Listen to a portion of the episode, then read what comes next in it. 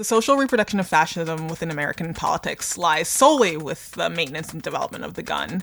The gun is a man, as an ideological force and as a tool, and those who have an affinity for them choose to have that affinity because it represents the male social politics within the context of the subjugation of women. It protects by way of destruction, force, and death. The protection of guns is True. inevitably tied to the connection of perceived male gender roles and its enforcement by way of controlling and safeguarding women.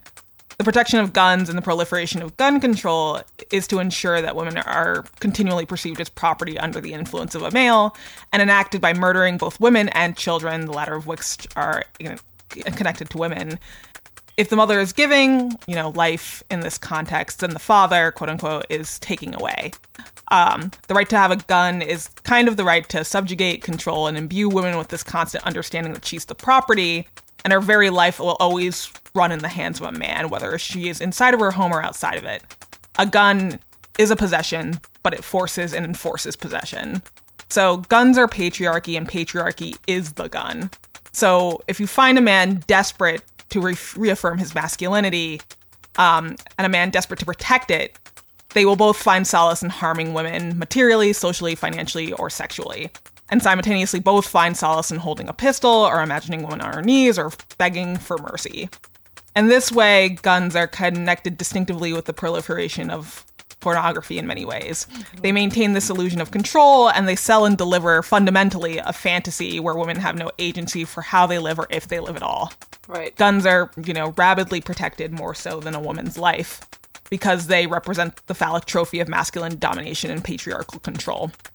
And to take away the gun, let alone ban it, would make the argument that patriarchal fascistic control is not an ideal standard by which we need to have a society. Is the microphone on? Hi, everybody. It's us again.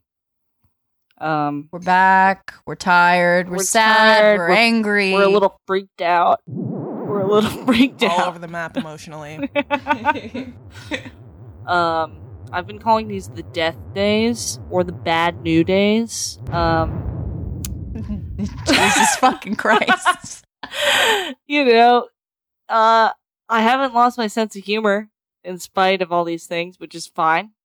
Um, I'm nodding vigorously. you know, we're still out here. We're still trying to think in spite of ourselves. Um, So it's Kit. it's Aurora. It's Tylee. Basically, okay, so we know that mass shootings and misogyny are connected. Duh. We, you know, every time a mass shooting happens, this comes up. No, you know what? I'm going to contradict you, Tai, Okay. because I don't think it's a duh for most. Okay, I think okay, it does. I mean, right. Yeah, we. yeah, I think probably if you're listening to this podcast, you also think it's a duh.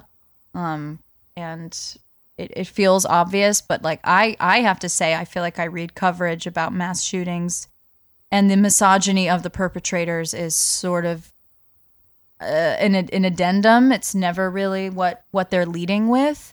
It's like leading with mental illness or um, leading with proximity to gun, proximity to guns and availability of guns, and that that is obviously a huge part of it. But I I don't think it's mental illness. Like misogyny is not particularly a mental illness in this country.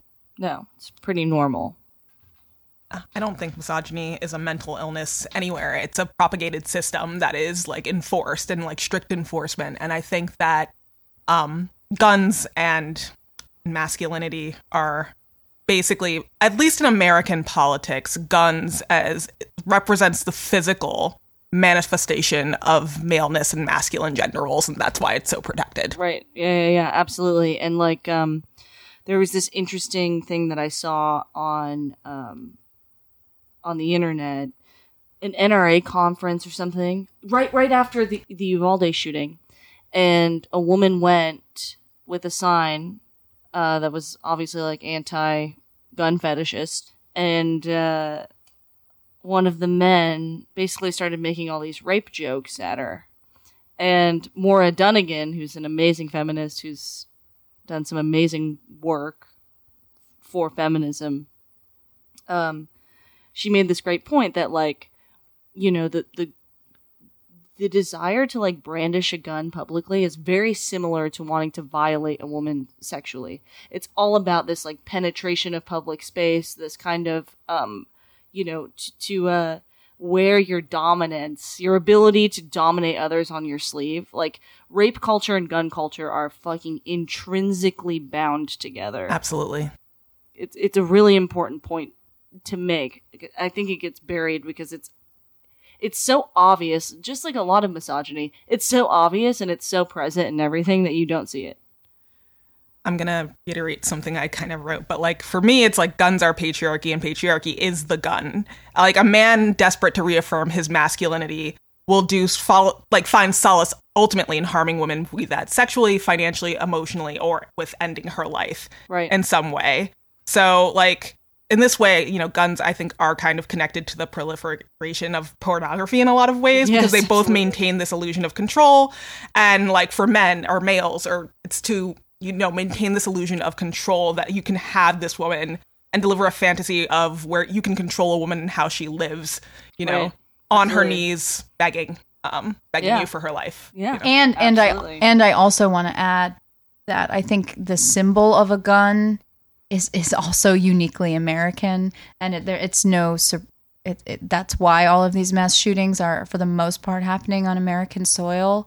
Right. Um, the frontier, manifest destiny, the idea of, of uh, I mean, really just imperialism and colonialization. It's like the gun represents the cowboy who's taking matters into their own hands, and the mythology of that really is is I it's the American mythology, and and and it also built on slavery and built on domination. Um, I I- it's it's it's it's deeper than just like a gun being a little penis stand-in, you Right. know, like. Uh, but at the same time, as Tai said, like it is that simple. right. I mean, uh, It is that simple, but but it's not about the penis. It's it's about putting your will into somebody else. right. This this uh, And that being that, that that being the heroic thing to do.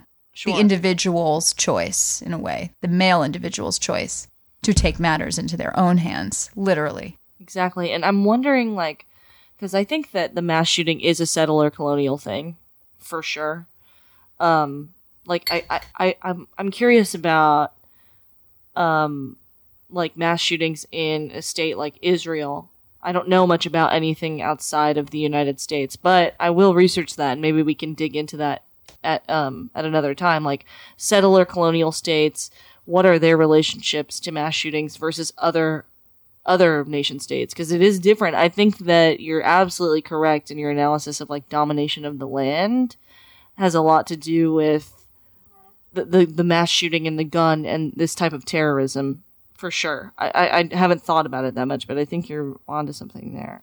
the two like the two mass shootings that didn't happen on American soil that come to mind were the mosque killings in in New Zealand and then the, right. the one in Norway at, at like socialist children's camp.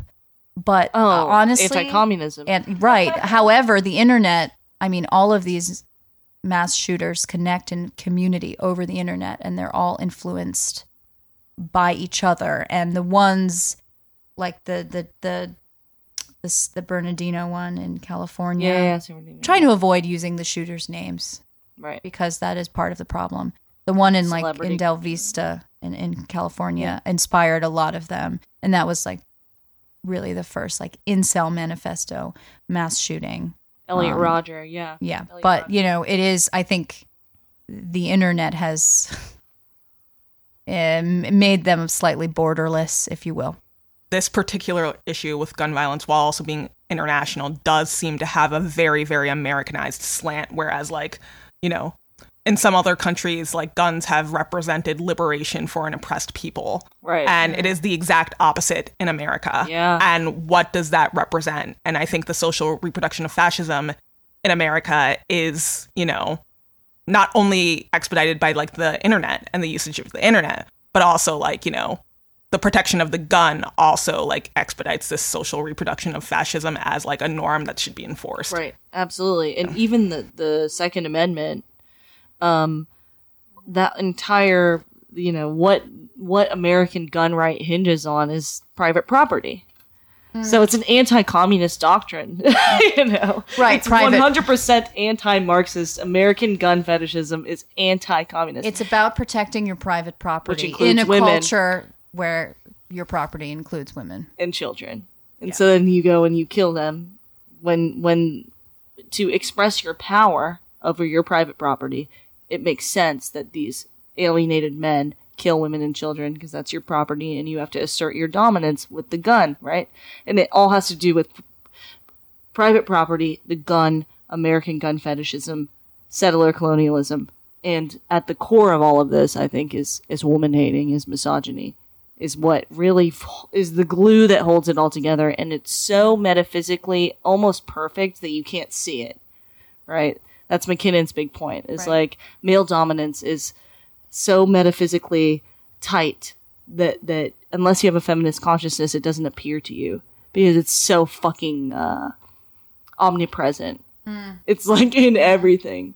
But um you know, th- there's interesting arguments being had on the left about how do we deal with guns? Because, uh, you know, as Aurora, a great point that Aurora just made, depending on, you know, the gun is, is an object, uh, just like any of these objects. Obviously it has the power to kill somebody, but so does a knife, right? Or so many of I these mean, other so things. does a rain stick if you use it properly. but the gun in the context That's not how you properly use a rain stick. a gun has can mean many different things, you know. So in the hands of an oppressed group, um, and and, and Taryn actually brought up this. She showed me this image of a, I think it was a Cuban, a young Cuban girl with a gun, and it's so like uh, it's not male gazy. It's like a, a she's like in a field He's smiling. With yeah, the gun. yeah, and she's smiling with a gun. It, it's almost like she's holding like a shovel or something. It's like so not a misogynistic fetish object. Whereas if you look at the way that the gun is dealt with in American visual media, it's so phallic. Um, yeah, yeah, yeah, yeah, yeah. Yes, yes, it's El Salvador. It's not. It's not Cuban. But uh, we can link to that in the. I mean, but I hate to say it though. I mean, there is something empowering about being from an oppressed group and, and having that firepower, right? I mean, something about that is appealing to me. Like I've shot shotguns with my father because I'm like I want to know how to how to do this. Right. Um, like there is like I would be lying if I said it didn't it didn't feel a, a, a little empowering of to hold a does. gun. It also felt really scary because it's like an accident can kill somebody. right. I mean, you're holding something with the power to kill. You know. But why have but for example, you know, that reminds me of cars. I mean, anytime you're driving a car, you have that capacity as well. Americans also love cars. We do. Probably it's some of this is probably related to yeah, absolutely. Like the ultra individualism and the car and the gun all connected. Absolutely. Americans are obsessed with this shit. But I mean, but but there is but the gun violence is more of an academic, I mean, epidemic than um, car violence, for example. Sure. I guess it's more uh, it's more classically heroic. Right, sure. And it's about control. You know, the the gun is about Yeah, you can. You think you can control it more. aiming and like shooting at your target. It's very it's phallic. It's a fucking phallic fetish object. It one hundred percent is. And, It you know, is. the gun is about like it's about control, but it's also about protection. Yeah, which I find it like I feel like that's what's such an interesting dynamic about the gun as like a representative object. I think that you know when people are like the NRA or when legislation goes so hard to protect guns, what they're not they're protecting guns as an object, yes, but what they're pr- protecting is what it represents. Ab- And, Absolutely. like it represents Absolutely. control, it represents protection, and it re- represents you know your property, protecting your property, women included with that property. right. They're like weaponizing the idea of protection. Yeah. It's it's basically the the the way the right has been, you know, gaslighting uh, everybody forever. Um, in in the like, well, we're threatened. It's the great replacement theory. We- we- weaponizing victimhood when you when you are the oppressor. And I think that's what's so disturbing and, and, and confusing for so many people. No, totally. And the great Re- great replacement theory is a really good point to bring up because it brings up an interesting intersection of misogyny and racism uh, that is kind of hard to unpack because the white woman plays an interesting role in this specific type of misogyny. Because you can't let white women off the hook for their racism, but you also can't say that white women don't have a stake in feminist organizing against this stuff. Because because I think that there's a tendency on the left to not view misogyny and sexism as structural, meaning it affects all women. So we'll say, you know, we add we add sexism on as like a, a suffix to other things, like oh well, you're this, this, and this, and then also she's a woman as like a bonus, you know, like, but not viewing sexism as something in and of itself that is a structural reality that permeates through everything. So when we think about something like great replacement theory, it's a white supremacist doctrine, but it's also fundamentally misogynistic. Now, white women historically have done, it's a patriarchal bargain that they're making. Are you going to agree to be broodmare? This is a great thing that Andrea Dworkin points out in Right Wing Women. Are you going to make this patriarchal bargain to be broodmare to maintain this kind of status through your whiteness, but also through your subjugation as a woman? That's the bargain, right?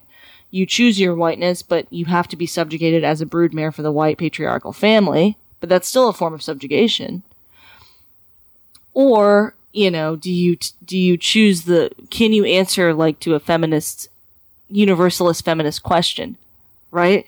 It's really fascinating. A lot of the xenophobia of white supremacy also encompasses this idea of reproductive control over women. and and totally. and and white women are at the top of that you know pyramid if you will, but they're still they're at the top of it for women. Right, exactly. And there is still subjugation subjugation at play. But I No, not defending No, it's not, defending, it. It's just it's not defending it. It's analyzing it, right? Um, And then you get people who like, you know, take it to a logical extreme and then they're just like, so you think the Queen of England experiences misogyny and it's just like that's not like what are you talking about? It's just like it, you know, it's like you can an, an analyze stuff under you could analyze anything under and you sh- people more people should analyze sociological relations under a feminist context. And i think the reason that we're in the situation that we're in is because people refuse to analyze situations that make them even slightly uncomfortable under a feminist analysis which also makes them uncomfortable. So then you get these like really really weird conf- like i don't know confusing i don't know conclusions that people make.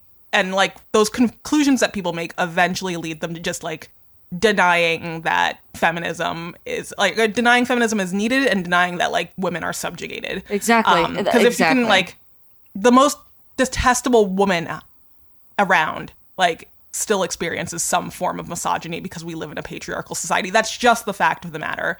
It doesn't Right. matter how detestable they actually are. It's just like you know it's still a system that's we're living in a you know white supremacist patriarchy so you know even the most detestable person of color is influenced by white supremacy is affected by that and the most detestable woman is also affected by misogyny that's just Exactly. the basic feminist analysis and if you have to de- if you deny that you're basically denying that women are subjugated Exactly. which is you know wrong exactly. And like, um, what I love about Andrea Dworkin's right wing women is she's trying to, she's asking herself, like, can feminism even uh, live up to the demands that it's asking, given that women are so, particularly white women, are so, um, just at every instance are ready to 100% participate in their own subjugation? Uh, can feminism even answer to itself? I mean, people misread Dworkin in this insane way of her defending, you know, people fucking tar and feather her in every single way. But like, what she's really asking, it's a very self-critical question. She's like, given the, the existence of these right-wing women who uphold patriarchy in a way through their relationship to the nuclear family and particularly through race, Can feminism even answer to itself? Like, can we do this? And why do women do this? And how do we work through that? I mean, it's an important question to ask. May I quote the article you sent us, Tai? Yeah, which one? The Robyn Marasco one? Reconsidering the Sexual Politics of Fascism is the article. It's awesome. We'll link it. Um, okay, so she, um, yeah, we'll link it. So she is quoting the Marxist feminist Maria Ant- Antonietta um, Macciocchi. Um, and I, I think I pronounced that right. I'm just pretending I'm at Italian. I'm at an Italian restaurant. Trying to, is to- literally Italian. I am not. No, I, no. ah, well, the most Italian name in the world. I, I don't sound like I like came straight off a boat, ready to work in a mill. um, truly. Um, so this is the quote for Macchio Macciocchi. I'm sorry for the inflection I gave that. For Macciocchi, a critical theory of fascism had to begin with the distinctive form of female anti-feminism, bred by male supremacy. She challenged the old left for its failure to take sex seriously as a site of domination and struggle, and she insisted that anti fascist theory and practice become feminist theory and practice, which is to say that it comprehend and combat the sexual politics of the right as well as the fascistic tendencies of the left. Yeah. Yeah. Oof, very well said. Very well said. Right. And it's really true. Like, I, um, I mean, I think that's our that's our main project is to uh, the, the the four of us here is to and our and our group is to c- connect all of these struggles for liberation and around the central like axis of of the the the struggle for for feminist personhood. Yeah, yeah, yeah, sure. that that is that is the link. I mean they're all every everything is interconnected in so many ways but this connectedness is very much glossed over. I mean for example whenever i read about these shooters i feel like none of the articles are like oh yeah they're all mostly male. And by mostly i mean they're all men. Yeah. They they are. I mean I, name one female mass shooter. I think there's been two or three. like why is that not i- its own its own whole article? And yeah you say like oh david brooks said something like what makes a mass shooter? But he was like he or she. This is what it's like to be for he or she who is alienated from society. And it that is such a s- surface It's fucking take bullshit. it's almost it's almost like that neoliberal like oh it could be anybody i'm i'm you know i'm open-minded it could be anybody it's not a materialist take It's doing like color blindness, but with gender. When it's so obvious, and um, in I was reading another study that uh, it's like over two thirds of femicides in the United States are with a gun. So like, there's just so many obvious indicators of like, and then all the mass shooters are mostly male, and out of that percentage of mass shooters, the biggest, um, the biggest, uh, like, warning sign of a mass shooter is like intense history of domestic violence. So it's just so obvious that this is gendered right. violence. or or vitriolic um, anti-feminist, anti-woman rhetoric online, um, killing animals or children, which are associated with right. women in the home.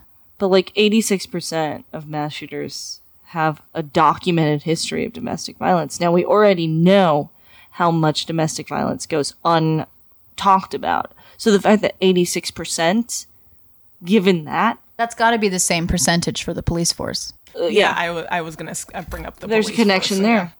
There's a connection there too, because the police in the United States, I don't know stats everywhere else. I'm sure they're not any better, but in the U.S., 40% of police have a history, or, or, uh, you know, some kind of documented um, history of domestic violence. Again, w- knowing what we know about how underreported and uh, you know that that that violence against women is not seen as a crime most of the time. because it happens in the 40%. because it happens in the private realm.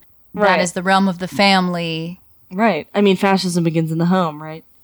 Well, I just think it's such an important link to make in that these the mass shooters if they're not if they're not targeting women specifically they're targeting children which exist in the home or they're it's a xenophobic attack killing black people or hispanic people or asian people and that is connected to the great replacement theory which is in itself connected deeply connected to controlling women's reproductive rights specifically white women have white children Yeah. and the rest uh, don't have children are are sterilized. Really, right. It- they're hand in hand. They're all hand in hand, and I think connecting xenophobia with and, and racism with a desire for controlling reproduction, women's reproduction, is just that. That's that. That's that. That link. I don't think is is made publicly. No. No, it's not. They're they're kind of treated separately. Or act, I think that link is like actively avoided. you know, Yeah. carefully avoided.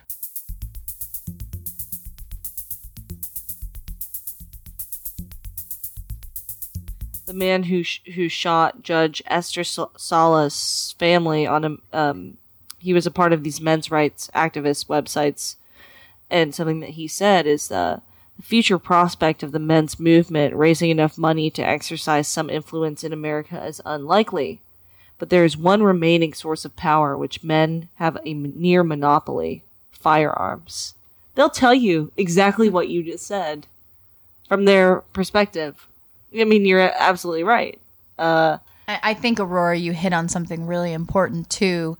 That a, an individual, a, a, a man, a male individual who feels powerless, will sort of fall back on subjugating a woman in order to feel strong again, or in this case, even um, we read um, an article, like an Everytown article, Tai sent us before we recorded this podcast, um, and there was a kind of an anecdote in it about a man in a in a mall in Minnesota, and he threw a five year old over a railing, um, and he this child did survive. I mean, Only.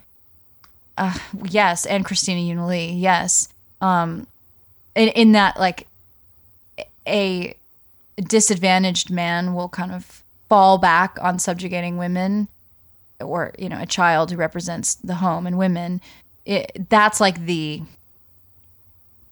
that's the way you can try to regain your idea of control and even even if you're disadvantaged by race and class it's still that that's you still fall back on violence against women that's like the final you'll always have that as a man no matter in this society no matter how much money you have no matter how white you are.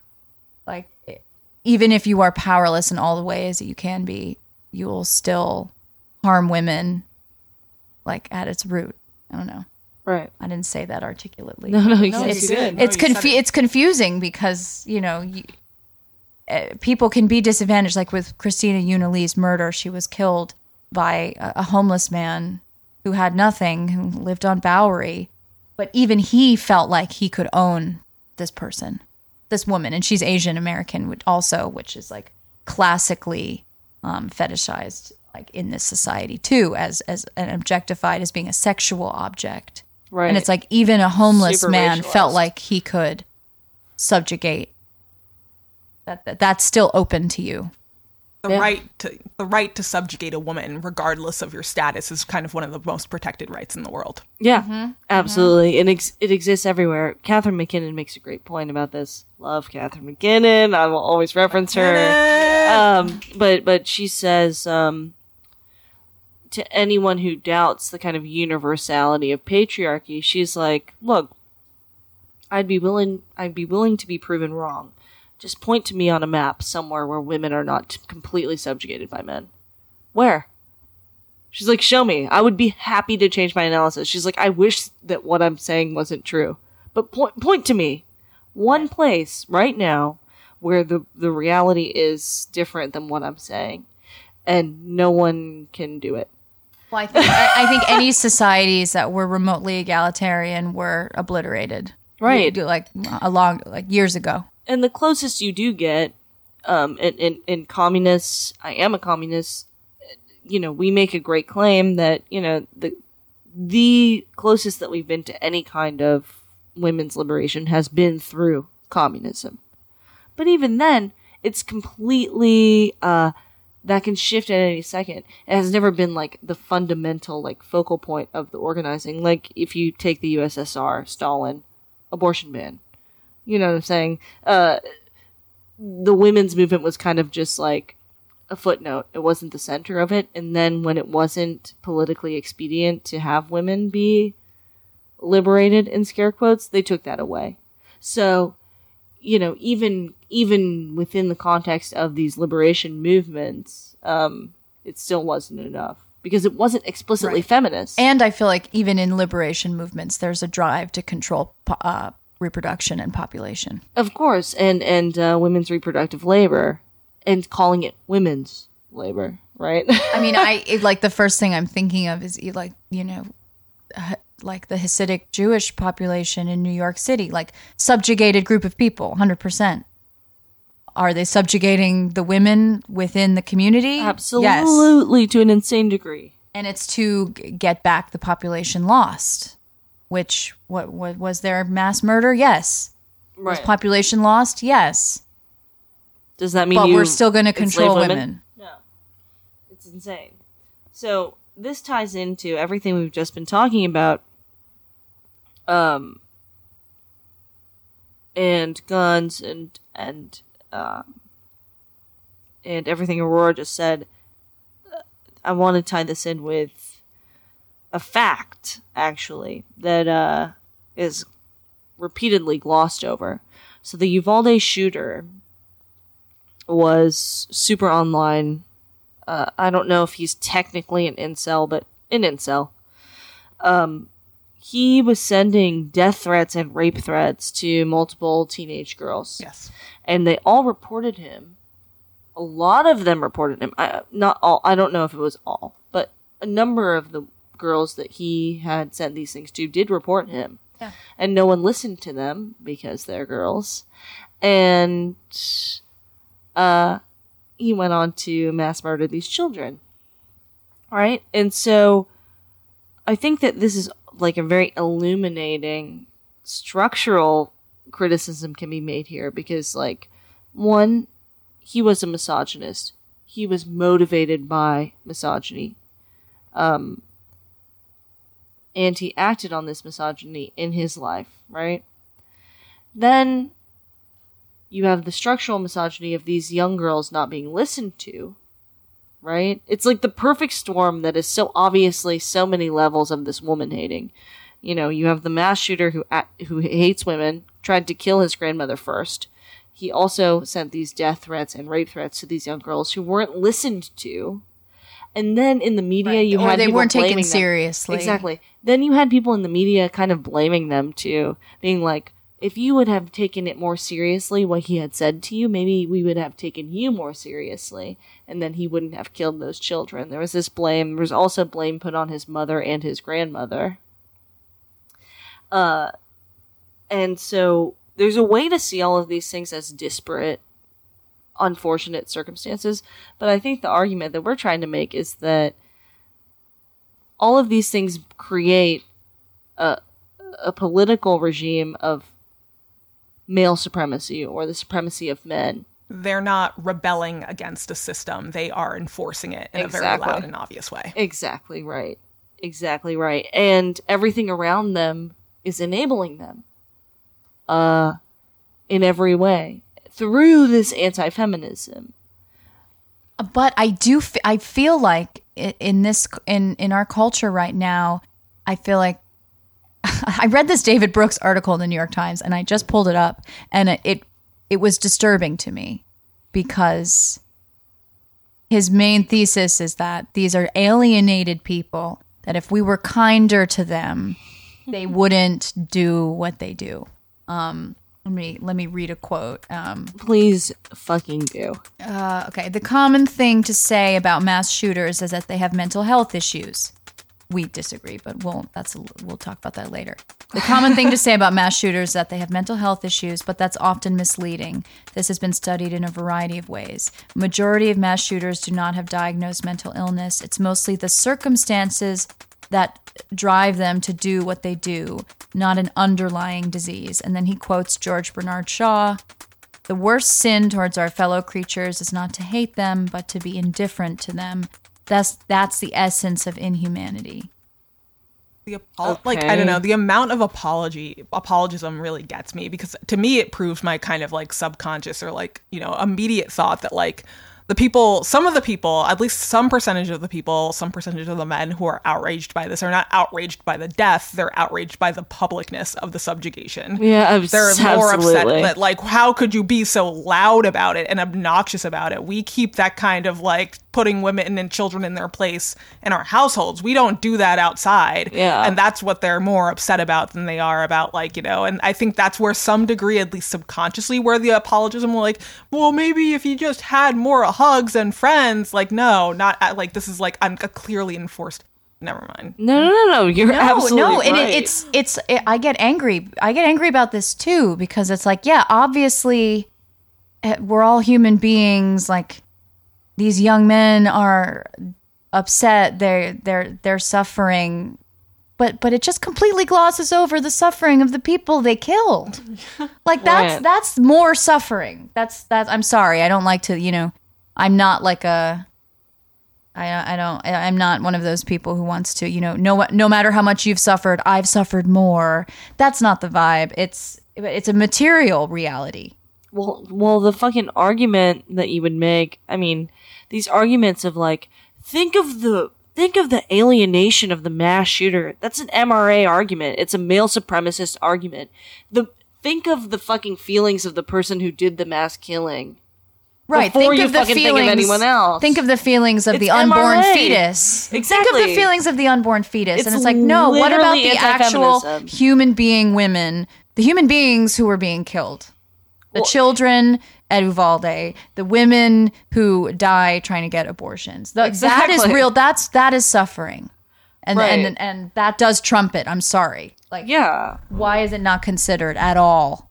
or the idea of women as an object is just like so permeated between in, in our patriarchal society that women like it's literally hard to think about for a lot of people the emotions of the people who were living in terror as they got killed Right. um, you know it's easier to sympathize with the male killer like a like you know what would drive him them to do such a horrible thing you know because you can see them as a human and you don't see the women or the children as humans merely Exactly. objects like bowling balls that got knocked Exactly, over. and it ties elevates, into- yeah, it elevates like the the shooter's existential dread into you know an our problem. Like, oh, we we should have done something to help them. They're obviously so rights. It's upset. I mean, and it's, also like it's also the universalism of of the the male universalism that just Right, permeates universalism. it, it, it the false universalism that permeates for me like any writing about it any any writing about mass shootings. Like David Brooks is is basically so he this is another paragraph he said he says they craft a narrative in which they are the hero.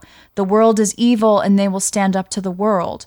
Or the world is in catastrophic da- danger The Hilariously blacks- gender the blacks jews women are destroying us and they will strike back. So he's taking he, destroying us the universal us white men Right. like and it just sounds like he's doing like he thinks he's doing like an Andrea Dworkin right wing woman, but all he's doing is like defending MRAs. Like, Yeah, it's just, like it's exactly. like this doesn't sound the way you think it does. It- no, Like, exactly totally he's saying we all have the capacity to be to be angry at the jews blacks and women it's like actually no no, I'm not, and I feel great. Like, yeah. actually that is all us and you're describing a, a, a sliver of the population Something like that. The way that we talk about this stuff, it depoliticizes the violence that's happening. yeah exactly And it's really not helpful in an analytical sense if you're trying to understand why it's happening. And it's actually very similar. Like the way that we talk about mass shootings is honestly similar to the way that we talk about rape, domestic violence, intimate partner violence.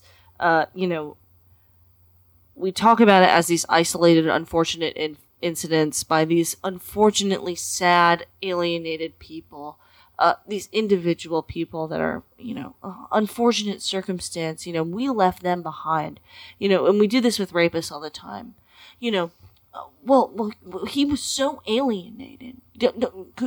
Can't you sympathize that, yeah, there was a grave injustice done, but he did that because he was, he felt bad, you know, on an individual level. All of these, all of these different things. And, and, and it ties into not viewing this violence as systemic violence, not viewing these things as gendered. I mean, that whole fucking thing you just read is literally the most gender neutral thing. He Which- briefly but gender neutral women. is honestly not even neutral. It's, Of course not. Gender neutral is like colorblind. Yeah, Right? exactly, It's exactly. fucking bullshit. You know, of course we know we're not race realists and we're not gender realists. We know that these things are social constructs. But in order to get rid of them, you have to name them for what they are. But a lot of times people uh, will try to kind of put the cart before the horse a little bit and, and be like, well, I'm trying to be, you know, a sympathetic you know, uh, ear or charitable ear or charitable voice and recognize that these acts of violence can be done by anyone. Blah, blah, blah, this whole thing. But it ignores the systemic aspect of them that, like, and the consistency of it. exactly. It's, it's just like so proven in what is going on to such an insane degree that to ignore it is politically irresponsible. Is my Right. argument. I mean, right. And and shift this conversation into deconstructing not what made this individual like lose control. Shit, let's shift the conversation to what are these systemic forces that are creating a ba- like a, f- a phalanx of of male misogynist uh, soldiers. Right, and and uh, we tend to think of women's oppression, uh, and women's exploitation as, or rather, let me let me reframe that. We think of the men who dominate women as individual bad actors. We always frame it this way. We have Right. That's why we don't like the mental health Exactly, you know, uh, right? Because one, it does title. it does the double fucking duty of stigmatizing people who have mental health issues. I'm bipolar. I've never shot up a school. Um, you know what I mean? Like, would never do that. So you do the double duty of stigmatize. It's ableist and it's also glossing over the systemic structural aspect of the thing. So, you know, but but but we, you know, we individualize It's misogynistic. it's a men. very it's a very American thing to do this individualistic and rather than focusing on the systemic. Right. I, want to say like Yeah, yeah, big time, big time. And that connects to the conversation we've been having about guns. Again, it's like it's on you, the individual, to both take matters into your own hands, but Mm-hmm. also like control, like you know, control yourself. And and it's your problem Right, if exactly. you're if you're stigmatized. But but really, there's also no like infrastructure. There's no like, community infrastructure that exists to help people who feel alienated because that is a that is a real thing. I'm not saying that that's not a real problem, but we don't like rehabilitate these individuals. And by rehabilitate, I'm not saying, "Hey Nancy, why don't you go ask out that kid in the corner Ask who who who makes like really awful remarks to you every Tuesday in math class. Go ask him out." Not that. It's like there should be therapy for people who hate other people. Let's help them unlearn that. But that would be the society, you know, seeing itself for what it is. So that's Right. not happening. And I, I really want to go back to what you said earlier in this conversation when you were talking about um, like the, the idea of a cowboy. I think one of the reasons, like, there's so much mass shooting going on, but like, one of the things that happens about it is just like the idea of like a hero or a villain, this kind of polarity in American society is like definitely one aspect that like makes these shootings a little bit more like a deeply patriarchal value. It's like patriarchal and individualistic. Like, you know, you're shooting people, but you're also still like, I guess, you know, you get to be on TV or something. So you're Yeah. idolized in that Yeah, way. You're totally. memorialized in that way. You're immortalized in that way. And that's still the individualistic idea of like the hero or the villain. And so No, that's right. That movie Badlands. You know the movie Badlands? Yes, yes. Uh, the whole ending of it so what? Who the fuck is the main actor? Martin Sheen and Martin Sissy Spacek. Sheen.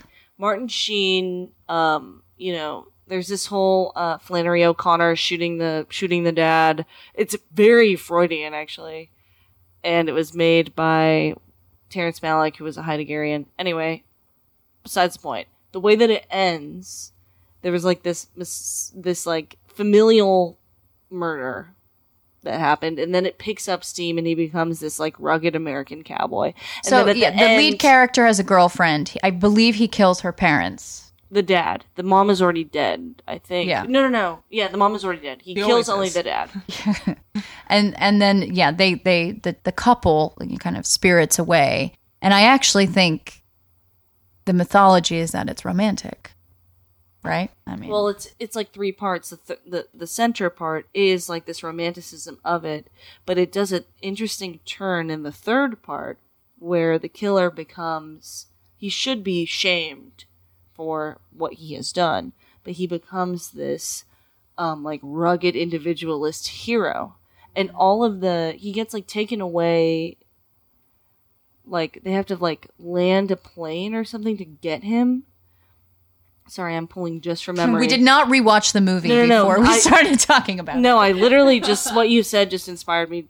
I just thought of it, but it's an interesting comment on like he um all of the prison guards and all of the people that are supposed to be taking him away instead of like disciplining him are all like you're an American hero. You're such a badass motherfucker. Blah, blah, blah, all this shit. It's totally about, like, white supremacy and the gun and the family. Holy shit. I have.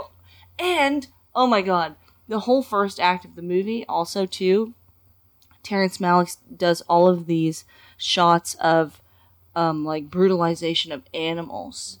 It's a film well, about now I patriarchy. see it really yeah, badly. yeah, yeah and it's and, called Sis- Badlands. and sissy spacek is i think i mean it kind of connects to when we're, what we were talking about earlier about how she is she's a white woman who is not just swept up in does she have she's not just swept up in this does she really have a choice but to go with the man who's just killed her family But she's also a young virgin too. exactly well It's what like i'm saying is that she young- ha- what i'm saying is that she actually has no choice Yeah. and whereas she is uh, with him she is also still his victim Yeah, absolutely. Now we're not, like we're talking about like Western movies that have like some kind of feminist context. Now, now I want to talk about the Searchers, but I'm not going to do that. But also, like the Searchers also has a similar theme to that. We should watch that and talk about that on another oh, episode. And we, we should do film. we haven't even talked about mormonism yet Mormons don't get enough shit. I'm sorry. well i think that culturally they're having a moment right now in in which you know, like under the banner of heaven has just come out and that documentary on netflix keep sweet i think people are finally connecting the dots between the um the misogyny that's inherent in that religion and and that it is also a uniquely american religion. It's basically american frontier evangelical christianity with new prophets and all the prophets are like named josh how do they how do they feel about guns in that culture? I'm curious. I don't know much about Mormons. Oh, they're they're. I mean, they're pro gun. I mean, there was. I I mean, the Mormons also have kind of a, a victim complex in that historically they were also subjugated, and then they're ta- put it, taking it back in their Utah hands. like you know apparently you know kind of their commune and essentially like Yeah. and I if like I know Mecca? it's like a mecca and if I, as far as I know like statistically like Utah is like one of the safest places in the country but I don't know what the Mormon relationship is with guns. They were. I mean, Mormons were expelled from I want to say Missouri, and they did settle in Utah, and they did massacre Native Americans to do so with guns. Okay, so and and love their guns. and part of the re- part of the religion is the subjugation of women and that Of polygamy course. polygamy is now not associated with modern day mormonism Also, a, a very historically racist religion. Like I mean, Oh, like they were they straight up said dark skin was evil biblically. Like yeah, like, it's explicitly libertarian white supremacist doctrine right for and, sure. and there there it's no longer uh really uh accepted to be um polygamist although polygas- polygamist communities exist in Utah and they're just it's sort of a don't ask don't tell policy That's horrific. Um, but there is also still the idea in a modern Mormon household that the priesthood holder of the family is the man. and he's the person who makes the decisions. So it is it's inherently they're all if it's xenophobic, fucking misogynist too.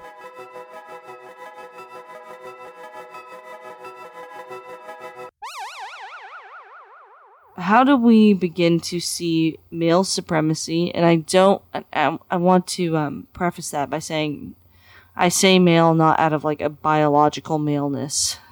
I mean, like men as a group it has nothing to do with genitalia per se or some biological imperative. It's not an essentialist argument, um, but it's about the dominance of men over women. So, you know, we have begun to see white supremacy politically, right? As a systemic reality. This is important, especially in this country, across the world, but especially in a settler colonial nation. Uh, we've begun to see white supremacy as a systemic reality, uh, but not so with men over women, male supremacy. And I'm just wondering what everyone's thoughts are here about, you know, why male dominance is treated with such individualism to such a degree. And uh, why is it so hard to think of sexism politically and systemically? And and uh, the ramifications of that for our politics, and and you can rant on that as much as you want, but but I think it's an interesting philosophical question. Um, because I think it is obviously a problem. For me, my first thought, and it's interesting that you preface this with being like, this is not a bioessentialist argument. I think the propaganda that this kind of hierarchy is natural, I think that propaganda has really permeated the Sure. souls of Western culture.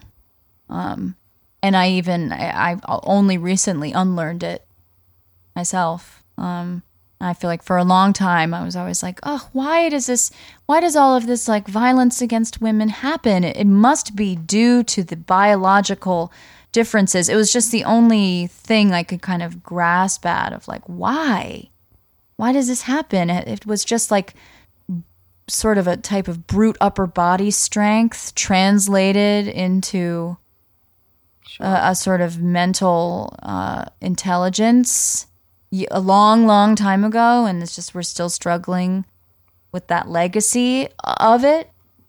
You know, I mean that that was sort of a like the only sort of explanation I could come up with for a long time, and then I think that descends into trans exclusionary rhetoric pretty quickly. Um, so I don't think that that is that's it. But I think that that mechanism of like believing it to have natural roots. When we don't view gender as a hierarchy, we kind of result to these biological explanations, right? Because it's just like, oh well, men are just naturally bigger. I totally agree. I think it's like I think the scope and the idea of just saying 50% of the population is monumentally oppressed is just too much of a concept for most people to want to think about or even like not enough to understand but like too much to even think about it. Like that is overwhelming. I think it's a lot easier for people to identify other systemic sources of oppression much more easily because it affects like much in their in a perceived understanding much smaller percentages of the population. Right. Um, so that that's easier to understand. That's easier to be like, we can solve this and like, you know, a small percentage of the population will be liberated rather than thinking about something like feminism, which requires so much consciousness raising, so many people, so many women, you know, uniting regardless of culture and understanding or class structure. And it just seems to be insurmountable to most. And I think it's easier to just dismiss it entirely or act like it's not, or act like other forms of oppression are more important right. at least. Yeah. I also I also do think that like first wave white feminism did do a lot of damage and I think a lot a lot of women if not most felt really left behind by it um, and and not counted and not considered and I think that's completely valid and I understand sort of the reticence to to believe that feminism won't do that again. Right, and there's a there's a there's like a similar art like a similar criticism of Marxism that's important of like you know Marx Marx in his time writing in his time was talking about a certain industrial white worker um and there has been so much Marxist theory after that that has disrupted this idea, but with an understanding that Marxism is absolutely necessary for liberation, but it has to be critiqued thoroughly from like within itself, and that same thing has happened to feminism too, right? Like you know, you had this. Uh, a real consciousness of women as like a historically oppressed group emerge. Um, and this emergence was everywhere, but it really became like um, theoretically codified within white middle class women through the history of especially 20th century feminism we've had to constantly critique feminism so we're not positioning white women as the only woman you know, and also questioning what white women do and white women are and, and this, that, and the other. Um, and I think when you talk about oppression, I think it also kind of ties into like the concept of like right wing women in the sense of like the word oppression.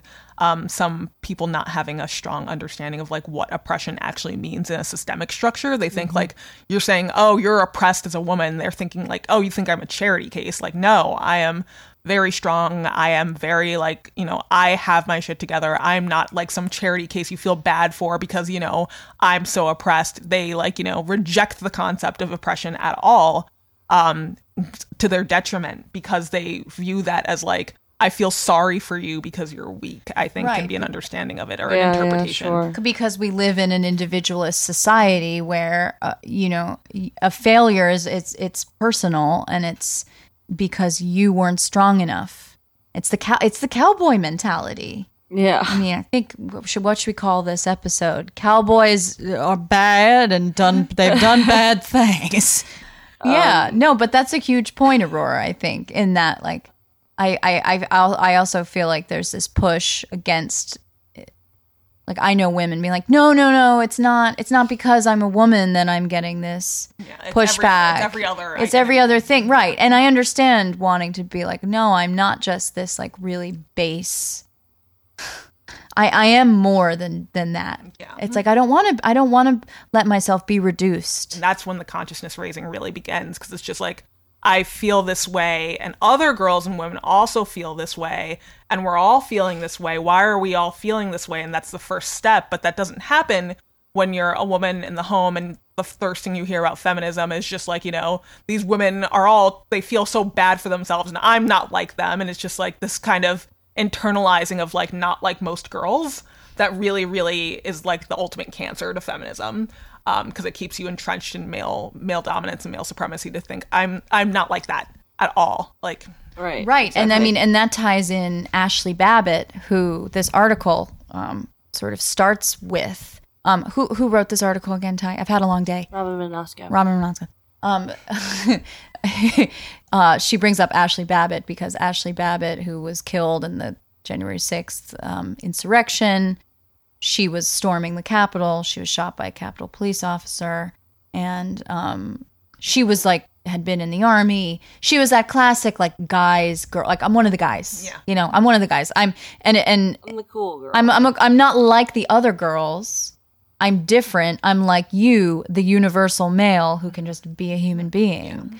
Um, I'm I'm not just a girl. I'm I'm I'm, I'm like person. I'm a person, aka like one of you, aka I'm masculine. Yes. And um and that's sort of like why why do women uh, agree to their own subjugation and this is sort of like a new level of right-wing women is the the the woman who is free to be like a white man basically it can be hard to articulate that or understand that. But like the easier thing to understand is like I want to be treated the way a man would be treated, where I'm not put under these various subjugations and treated like I'm not actually a person.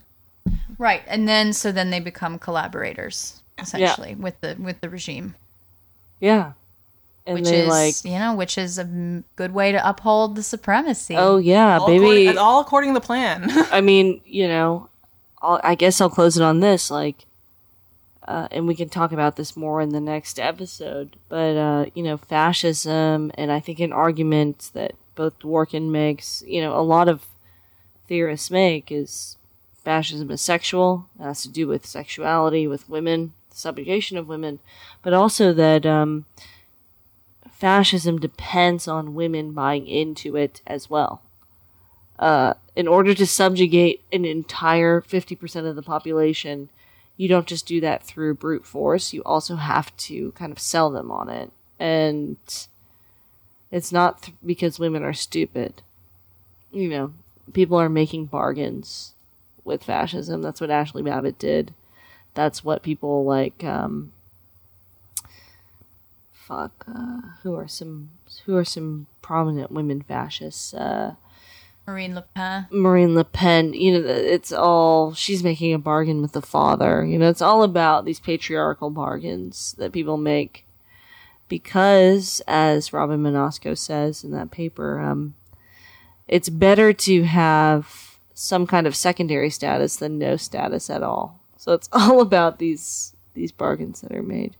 Yeah, and about seeing sex as an instrumental element of fascism, Right. which will bring us back to our initial point in that we want to we want to make the claim that these male mass shooters that this instinct that they have um, the root of it is is is sex and the domination of one sex over the other Yeah. maybe I'm using sex in, incorrectly terminology. No, no, no, I think but, you- I don't you know you are. because we on this program here in this program, I just it, it's important We're to state that we, the trans women are women and trans men Yeah, are yeah, men. This yeah. is not a biological statement. right.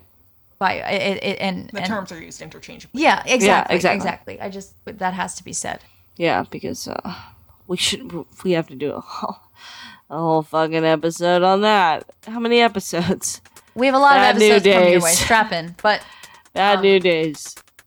Anyway, well, thank you it's everyone hard to close. listening. It's hard to end these podcasts, y'all.